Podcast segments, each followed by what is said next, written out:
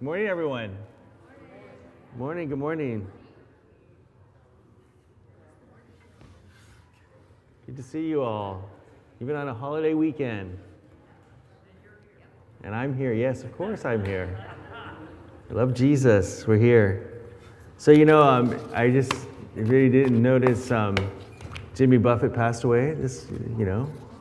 You know, I always think of that, that line, it's five o'clock somewhere. And I actually just looked it up. It's five o'clock in Papenburg, Germany. You know, that was his line. It's five o'clock somewhere, right? Isn't that from him? You know, and it would imply that it's happy hour or whatever, you know. You know, also Bob Barker. You know, I was never a big Buffett fan. I, you know, no offense to anybody, but um, but like Bob Barker passed away, so that was more significant to me because you know the price is right. I I swore if I ever went on that show, I would I would get it. And I was really tempted to tell Seth that when he called me up, they should pull a Bob Barker, You know, Lance Conklin, come on down, and I come up and act really crazy and wear a colorful outfit and stuff. Right.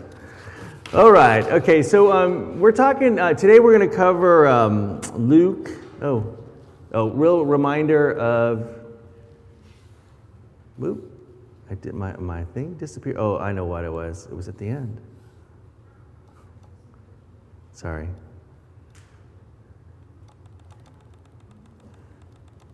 Can't believe I had it at the end.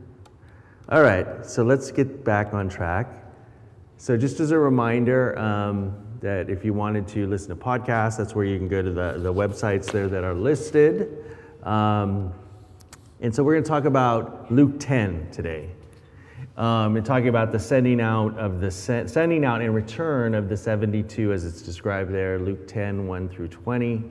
Um, and I have my title as Who Do You Say He Is? I'll explain what that means in a second. Um, this passage um, uh, serves as an example on how we carry out the mission of the church, but it also reveals a lot about God's heart, about what God sees as important. Considering this idea of what is revealed as important to God, I wondered if we have the same goal as Christ. Are those things that are important to God important to us? This led me to kind of a bigger question. What do we think about, what do we think of Jesus? Um, this is where, of course, I got the title. It says, I know the Bible, you know, he, what it says, it says he's the Son of God. But, however, um, I, want, I want to dig a little deeper. What does it mean to you? What, what, what do you think about Jesus? What goes in your head when you think about Jesus? What do you expect of Jesus? How do you expect him to respond to the various events in life? Um, there was a recent uh, study done by Lifeway and people going to church and um, on various questions they had about what they expect of God. And I, I picked this up from an article from uh, Church Leader Magazine, and I just thought some of the, the data was interesting. Uh, it said that in response to the statement, God wants me to proper, prosper financially, 76% of U.S. Protestant churchgoers agreed or strongly agreed. That's up from 69% five years ago. Uh, in response to the statement, my church teaches that if I give more money to my church and charities, God will bless me in return. That number's up in the last five years, almost 14%. In response to the statement, to receive material blessings from God, I have to do something for God. Now, the focus, the article was kind of talking more about the rise of the prosperity gospel. I'm actually shocked at those numbers, to be frank with you. The first one really like, wow, I knew that it was a big deal, but wow, that's a lot. That's high. Uh, but my focus is not about prosperity gospel. It, it, it kind of just kind of got me into this idea of thinking, you know, what do we expect from God? What do we think of Jesus? You know, I know, I know the textbook answer, but what do I internally think about? Uh, So um, the question is, what do we expect of God, and more specifically, what do we truly understand God? How do we truly understand God, and more specifically, what is important to the Lord? And the secondary question is, what is important to God at, uh, you know, is what is important to God at the top of our list of things of importance? Let's go to the scripture. Um, said that after this, the Lord appointed 72 others and sent them uh, two by two ahead of him to every town and place where he was to go. I'm going to read it from here because it's better than I make sure I, am I'm, I'm in line with what's up on there. He told them, The harvest is plentiful, but the workers are few. Ask the Lord of the harvest, therefore, to send out workers into his harvest field. Go, I'm sending you out like lambs among wolves. Do not take a purse or bag or sandals, and do not greet anyone on the road. When you enter a house, first say, Peace to this house. If a man of peace is there, your peace will rest on him. If not, it will return to you. Stay in that house, eating and drinking whatever they give you, for, for the worker deserves his wages. Do not move around from house to house. When you enter a town and are welcomed, eat what is set before you. Heal the sick who are there and tell them the kingdom of God is near you. But when you enter a town and are not welcome, go into the streets and say, Even the dust of your town sticks to our feet, we wipe off against you. Yet be sure of this the kingdom of God is near. I tell you, it will be more bearable on that day for Sodom than for that town. Woe to you, Chorazin! Woe to you, Bethsaida! For if the miracles that were performed in you had been performed in Tyre and Sidon, they would have repented long ago, sitting in sackcloth and ashes. But it will be more bearable for Tyre and Sidon at judgment than for you. It says, and to you, Capernaum, or Capernaum, I guess it is, will you be lifted up to the skies? No, you will go down to the depths. He who listens to you listens to me. He who rejects you rejects me. But he who rejects me rejected him who sent me. The 72 returned with joy and said, Lord, even the demons submit to us in your name. He replied, I saw Satan fall like lightning from heaven. I have given you authority to trample on snakes and scorpions and to overcome all the power of the enemy. Nothing will harm you. However, do not rejoice that the spirits submit to you, but rejoice that your names are written in heaven. Let's pray. Father, thank you for this wonderful day. Thank you, Lord, for watching over us and bringing us all here. Help us to hear from you today and hear from your word. Uh, in your name, Jesus, we pray. Amen.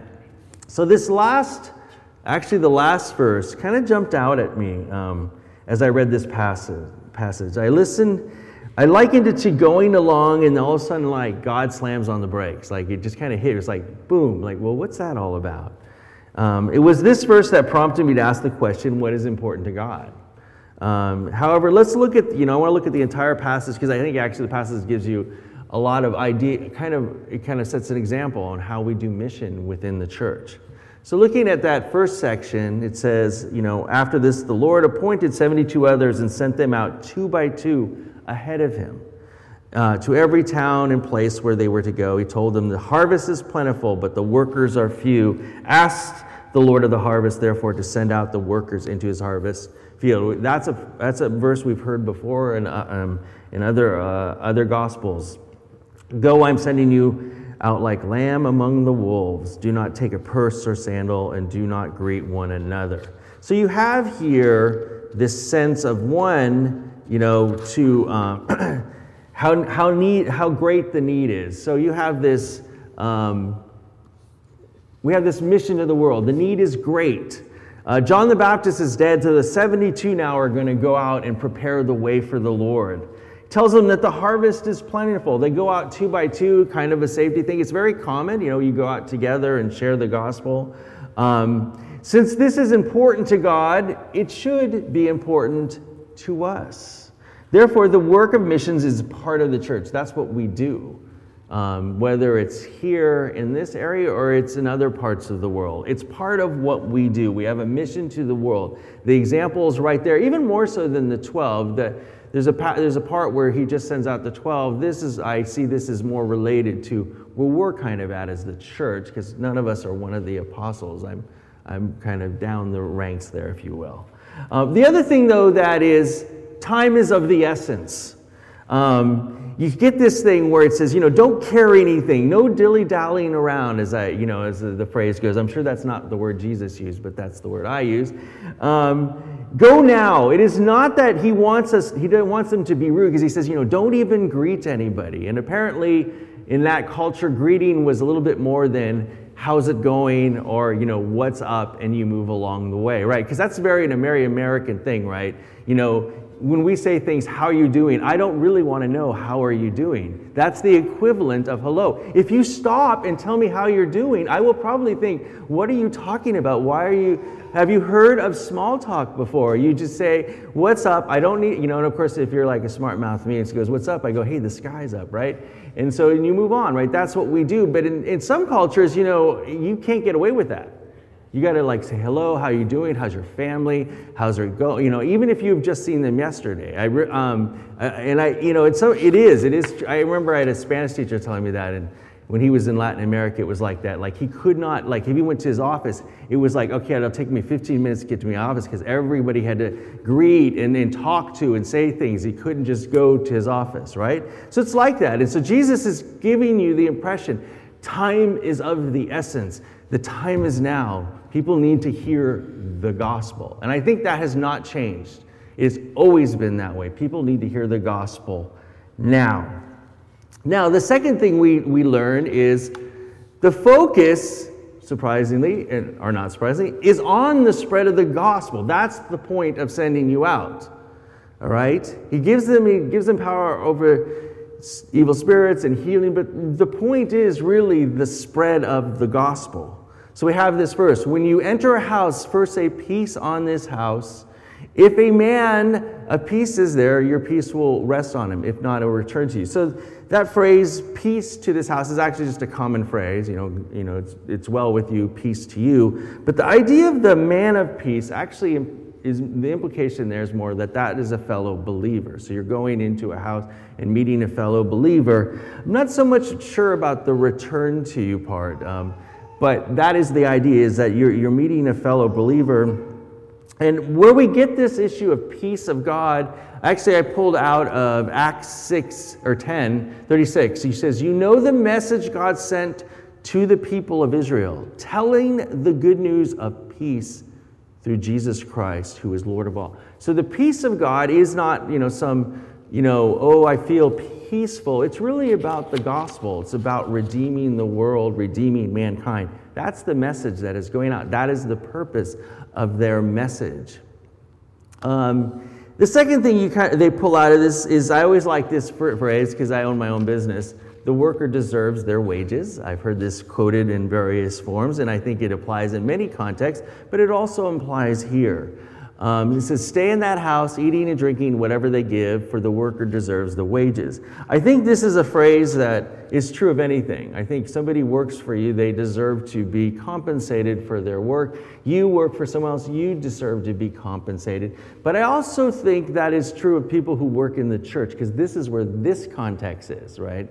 Um, and, I, and somebody who has been, you know, has worked for a church before. Also, I work with lots of church people in my business. I do a lot of religious worker visas. Um, I have to be careful because some of the clients are churches, and I, but I, I do kind of get on my soapbox about that. I feel that churches need to take care of their ministers. Um, you know, even if it's just a part-time gig, you do need to take care of them. They come and do lots of things.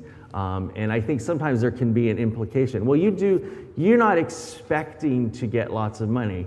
There's a difference between expecting to get a lot of money and I want to go buy a, a Ferrari and, you know, I really just like to get, help my family have some food and a place to live, all right? There's a, there's a big difference between that and I, I'll get off that soapbox. All right, let's move on. Um, your job is to share the gospel. Um, it says here, when you enter a town and you are welcome to eat what is set before you, heal the sick who are there and tell them, the kingdom of God is near you. That was a, way, a phrase that said, hey, Jesus is coming, salvation is here. You know, follow Christ. That's, that's what that meant. But when you enter the town and are not welcome, go to the streets and say, Even the dust of your town that sticks to our feet, we wipe off against you. Uh, yet be sure of this the kingdom of god is here i kind of want to point out sometimes the implication i think could be like oh that means that i can give them the, the spiritual middle finger whatever that is to these people because they turn me. I don't think that's the idea. I think the idea is to let them know like you're rejecting this. And oh by the way even though i'm telling you this i still want you to know the kingdom of god is near. You should know that right? So but our goal there is is to share the gospel. And so um, I, and the thing is, is that phrase, the, uh, the kingdom of God is coming, At th- that time, it had, I think, two meanings. It had the literal, the kingdom of God is coming. That was Jesus. They were going on ahead, so the kingdom of God, you know, Jesus was coming. He's, he's going to be here in two days, right? And there's also the kind of the figurative or the bigger thing, you know, the kingdom of God is coming to the world. Um, and then we will, um, it says, rejection of God's peace brings the ultimate penalty. Um, so it mentions here about, you know, I tell you it'll be more bearable in Sodom. Um, you know, and woe to you, Chorazin, woe to you, Bethsaida, for the miracles that were formed in you, if they had been performed in Tyre and Sidon, which were um, pagan cities, uh, you know, they would have repented, you know, and it'll be worse for you. And so this idea here is that Sodom was, you know, Sodom was evil. We talked about that when we talked about Genesis. Sodom was evil, and they paid the penalty for that. But in some ways, there's a level of ignorance there. They were acting in their nature. They were evil. But here, these people are being told the kingdom of God is near. It's right there. This gift is there, and they're rejecting God, which seems to be a lot worse. Now, I don't know how worse it is. You know, it says it'll be worse for them. You know, Jesus didn't explain, well, what do you mean by worse? You know, what could be worse than hell for both people? I don't know, but apparently it'll be worse. Um, and then we kind of move on from there, and it says the other thing is do not take rejection personal. I think that can be hard. I think if you're telling somebody about Jesus and they reject it, you get can you get like, well, I'm offended. How, why why don't you like, you know? And I, you know, and I've been there. You know, I always I bring up uh, Richard Dawkins, always a favorite of mine to point out because he really drives me. He really gets under my skin. Um, big time atheist, and he's very vocal about it, right? But you know, the thing is, I was reminded of this verse here is is that Jesus says, Look, it's not you. They're not rejecting you, they're rejecting me. Just remember that. They're rejecting Christ and they're rejecting his message, and they're rejecting the one who sent him. Um, and the last, well, the third thing I want to point out, the most important thing really is salvation of, of the lost. Uh, now, the 72 return, return uh, everything's exciting. You know, they say even the demons. Uh, you know, God, God rejoices with them, or Jesus rejoices with the work they have done. He points out that Satan was hurt by this. He had seen Satan fall. Now, when I was looking at this, they said this may have been more of an allusion to the failure of Satan as opposed to him seeing him literally fall, because there's, there's other mention of that in the Bible and more of, a, of an actual falling.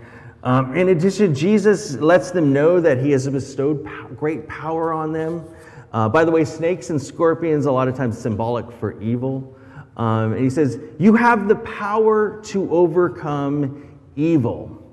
But then he kind of steps back and puts things in perspective. He, say, he dials it back, if you will.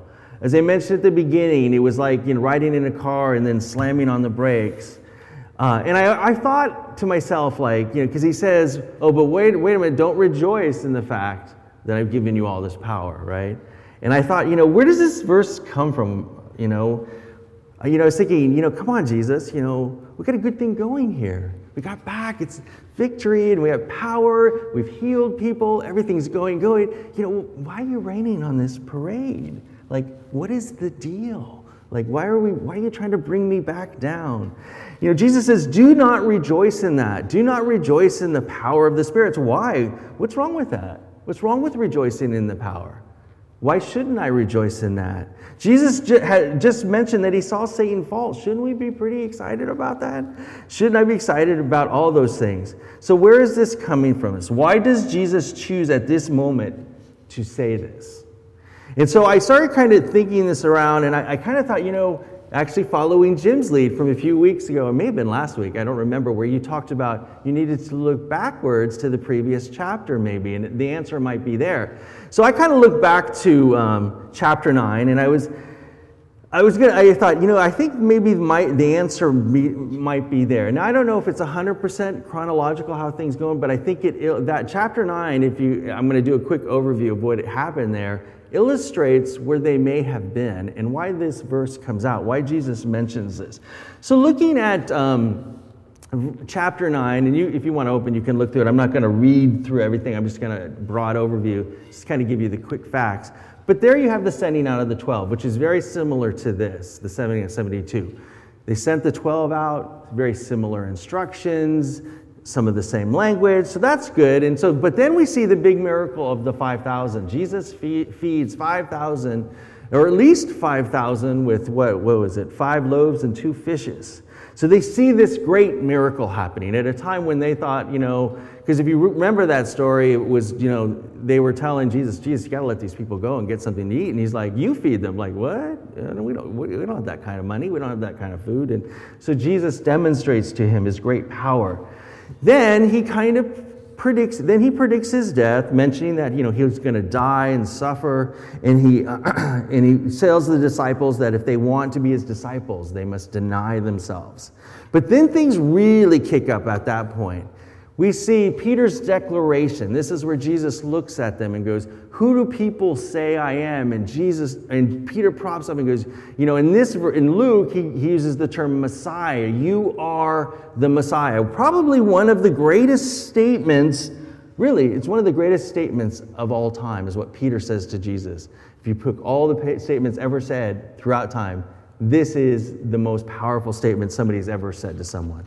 And then we have one of the most powerful, amazing events that occur after this. Not the most amazing, because that would be Jesus dying on the cross and rising from the dead, but it's one of them, and that's the transfiguration. So what happens there is uh, we see um, uh, we see Peter, James, and John get to see Jesus standing next to Elijah and Moses, and then we have what Peter says he says this Master, it is good for us to be here. Let us put up three shelters, one for each of you, one for you, one for Moses, one for Elijah. He, and then the, the, actually in the passage, Luke puts this little like note.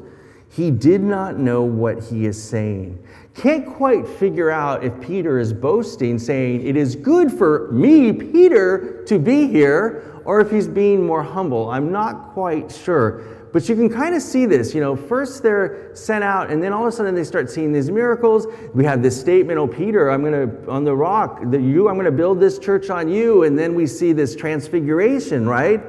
So then Jesus, even like another thing happens. He heals a demon possessed. He outdoes the, the whole five thousand, and he heals the demon possessed boy. uh, boy. Then he kind of tries to reel them in a little bit. I'm going to talk about my death again. I'm going to suffer and die. The sad thing is, is that they were not, doesn't appear to be paying attention. Um, they are focused on other things. You know, he predicts his death, but let me, and they started arguing about who would be the greatest. And so I was trying to visualize this. I go, let's paint that picture, right? Jesus goes talking to them and is very serious, very solemn. He says, and he, he, on his face, he's, Look, I'm going to die at the hands of men. And Peter says, Yeah, yeah, I know. You told us that before. And he turns to John and says, Hey, John, what do you think is the greatest among us? And if John says, Well, I am, I'm the one that Jesus loves. And then Peter responds, Wait, wait, I was the one who had the correct statement about Jesus said. Plus, you know, I'm going to be Pope someday. All right? No, I'm just kidding. He didn't say that. That's a whole other thing, right? Um, and then James chimes in. He says, I was at the transfiguration. And then you have Thomas over in the order going, hey, we're all going to die at the hands of men. And then Judas thinking, what is in it for me, right? So that's what's happening while Jesus is trying to tell them, hey, I'm going to die, right? Uh, Jesus again tries to reel them and he says, look, the first must be last. And then John again jumps in and starts telling him this story about, hey, you know, there was this people over there and they were casting the gall of them they were casting out demons in your name. And we told them to stop because, you know, they were not, and I quote, they were not one of us. They didn't know the, you know, the secret handshake. They didn't have this magic membership card right. You know, um, and it says, and I wonder who busted out with the first century version of Do you know who you're talking to? or I'm sorry, I don't recall seeing you at the Transfiguration. Jesus rebukes them and says, If they're not against us, they're for us. This reminds me of something in my own life. Uh, one time back, I, you know, I'm not a big fan of Benny Hinn. I'm not really a fan of how he does things, and I was kind of going on and on about him. And my dad corrected me. He says, "Hey, look, you know, like this. If, if he's not a us, if he's not against us, he's for us. And you know, even where, where Paul talks about, even if someone shares the gospel for their own means, it's still a good thing. And I was like, Dad, you know, don't bring scripture into this. I, I'm on my rant, right? um, but it reminds me of that. We can think, you know, he's not one of us. Why are they doing that? And Jesus is like, wait a minute, the, the issue is the gospel. The gospel is going forward. What is, what is wrong with you two guys? Right? And as this, we can see this, they become obsessed with power. We see in their response, actually, the very next, which really still, I, I, I when I, re, I, every time I read it, it really just strikes me at their response. It, it says that Jesus sent them on to a Samaritan village because they were on their way to Jerusalem. But the Samaritans were not welcome to, welcoming to them because they were going to Jerusalem. They were Jews. You know, there was a whole thing between the Jews and the Samaritans. And then the disciples say some very disturbing things. Um, uh, really still strikes me as I guess it shows this hard. This is what it says: When the disciples James and John saw this, I'm sorry, they asked, "Lord, do you want us to call fire down from heaven to destroy them?" But Jesus turned and rebuked them. And I think, where does that come from? You know, I, I, go like, what are they? What are they thinking about Jesus here? And that's where this whole question came of. What do we think of Jesus? Peter says this great thing about who Jesus is, but then it's like, well, do you really understand what that means? Do you understand what the Messiah is? Um, I kind of, um, I kind of liken this, this response. It got me thinking was kind of the whole mafia Don thing. You know, you know, he's, he's you know, you know, God, do you want us to take him out and whack him? You know, that whole idea. And I started thinking about where, like, is that really how they see Jesus? Like, you know, Jesus, you know, they looks at Jesus the wrong way, so we'll take them down. I started thinking, you know, and I started thinking about the God, the movie The Godfather, and I don't know if I should bring this up on uh, you, but like, you shouldn't watch The Godfather. But if you've seen that movie, at the towards the end, where Michael's, eh, for those that have seen it, Michael is, is going to be the godfather to his nephew. And the whole priest asks these questions, you know, like, do you believe in God the Father created the earth? I do. Do you believe in Christ his Son? I do. Do you believe in the Holy Ghost? And then in the background are, are his men that are preparing to go out and shoot. You know, he's going to knock out like the heads of certain families. And then it goes through this whole methodical thing where the priest goes, you know, Michael, do you renounce Satan? And then he shows one of them killing someone else. And he goes, I do renounce him. And do you renounce his ways? And I renounce him. And then somebody else is killed. And there's that scene where, you know, the guy walks in and, shoot, you know, Moe Greene sitting there, he puts his glass, he shoots him, and he shoots him right in the eye. It's such a vivid scene, right? Uh, and it keeps saying how he renounced Satan and he renounces the, his ways. Uh, and then somebody else is shot. And then he says, Michael, will you be baptized? I will. And, it, and, it, and then, and then, it, then it goes to the scene seeing all these dead people. And then, you know, and then the priest says, Go in peace and may the Lord be with you. Amen. And then it kind of a little bit later jumps to the scene where he confronts his brother in law, Carlo, who must answer for, uh, for setting up Sonny. And Michael goes through all these people are dead, and he says this classic line Today I settle all family business. And I thought about this, and I, I know it's, I, I, love that movie, maybe probably a little too much, but, um, but I think that sometimes we can think of God like this. You know, is he some sort of tough guy? Is he really there wanting to take people out that looked at him the wrong way? Um, God is going to settle accounts someday. He's going to settle the family business. God is all powerful and he will do what he wants to get who wronged him. Um, to revisit my question from the beginning, though, what do you think about when you think of Jesus? Who is he and what is he all about? There's two questions that I kind of mentioned also at the beginning. It says, What do you expect God, and more specifically, do we truly understand uh, God and even more specifically, what is important to the Lord. And, and our second question is what is important to God at the top of our list of important things. Everyone loves power, all right? Um, we get excited seeing God do miraculous things. I'm reminded um, of Tim the Toolman Taylor from Home Improvement, his famous line, more power, right? That was his thing, right? We always like more power. And for those that like, uh, you know, are big into autos and stuff, there's you know, I, my thing about the electric versus internal combustion, there's nothing that beats the sound of an internal combustion engine and that rumble and the power, right? Um, and things like that. People like power. We see it in business, we see it in politics, we're drawn to power. In the church, we get excited about seeing God do miraculous things. We get caught up in the demonstration of God's power. However, Jesus is saying, slow down. It's not about any of that.